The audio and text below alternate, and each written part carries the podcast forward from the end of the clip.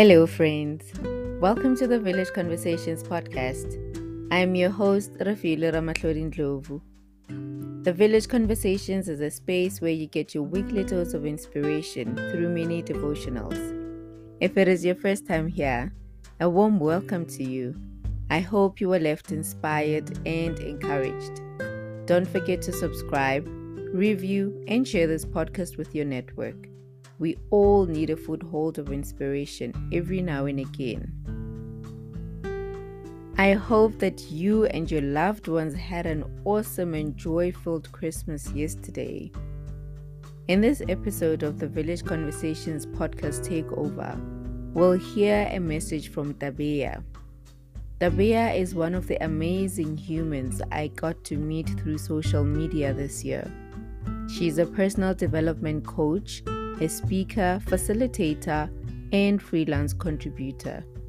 Here's her awe inspiring and thought provoking message for us. Enjoy.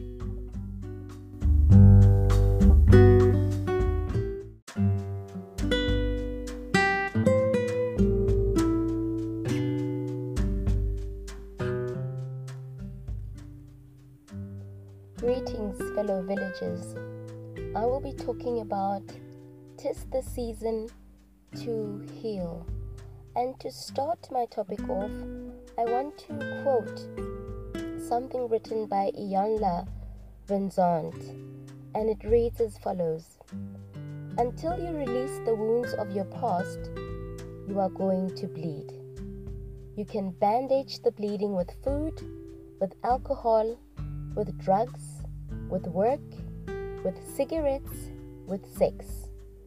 But eventually, it will all ooze through and stain your life. You must find the strength to open your wounds, stick your hands inside, pull out the core of the pain that is holding you in your past, the memories, and make peace with them. We are at the end of a year that was just as challenging as the year 2020, and a lot has happened.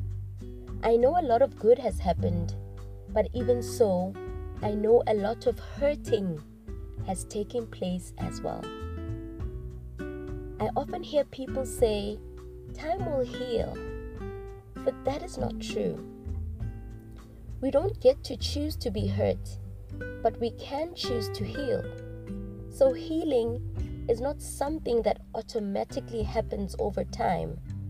It is a decision that one makes. The festive season can be such a busy time, but I challenge you to change that narrative. How about you use some of the time to reflect on the things that hurt you in 2021? Things that you had to suppress and sweep under the carpet because life required you to do so at that time. Or maybe you start the new year on a clean slate by identifying your pockets of hurt, facing them and acknowledging how they made you feel, and ultimately setting yourself free by forgiving. Let's walk into the new year with no baggage from the previous year. How do you heal, you may ask? Very simple. Dr. Edith Eger says the opposite of depression is expression, meaning healing takes place when you allow yourself to release what you're feeling rather than suppress it. She says, in order for one to heal, they must be grieving, feeling, and I added forgiving, and then healing takes place. Thus, as much as the festive season is known to be a time to do many things, how about you use it as a season for you to heal? Ask God to help you heal from the hurts you experienced this year so that you don't enter a new year with old wounds. Happy healing to you, and may 2022 be your season for things to turn around for your good.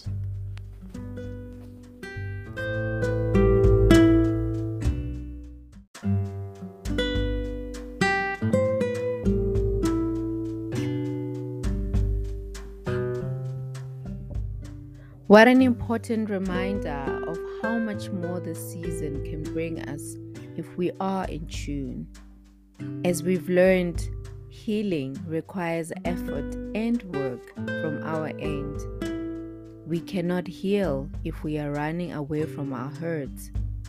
Healing starts with coming face to face with our hurts. Putting a plaster of denial on our wounds will only lead us into further undesirable debilitating state.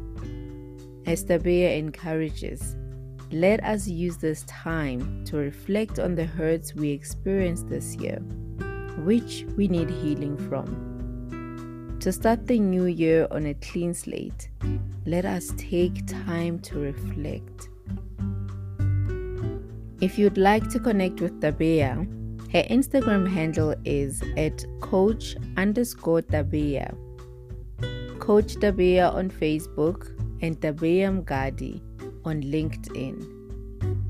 While you are at it, do check out her one day self discovery journey program, which will take place next year, March. Friends, this is the last episode of the year. Allow me to take this moment to say a big thank you to all of you for tuning in weekly. I am inspired and encouraged weekly by your messages. They really do keep me going. And for that, I am eternally grateful. Thank you to all my guests that allowed me into their spaces and shared their real life stories. The world needs more people like you. I also want to thank my four guests who took up the challenge when I asked them to participate in the podcast takeover. I am really, really humbled by your kindness. A lot has been shared on the podcast by me and by my guests, so I won't share another long inspirational message.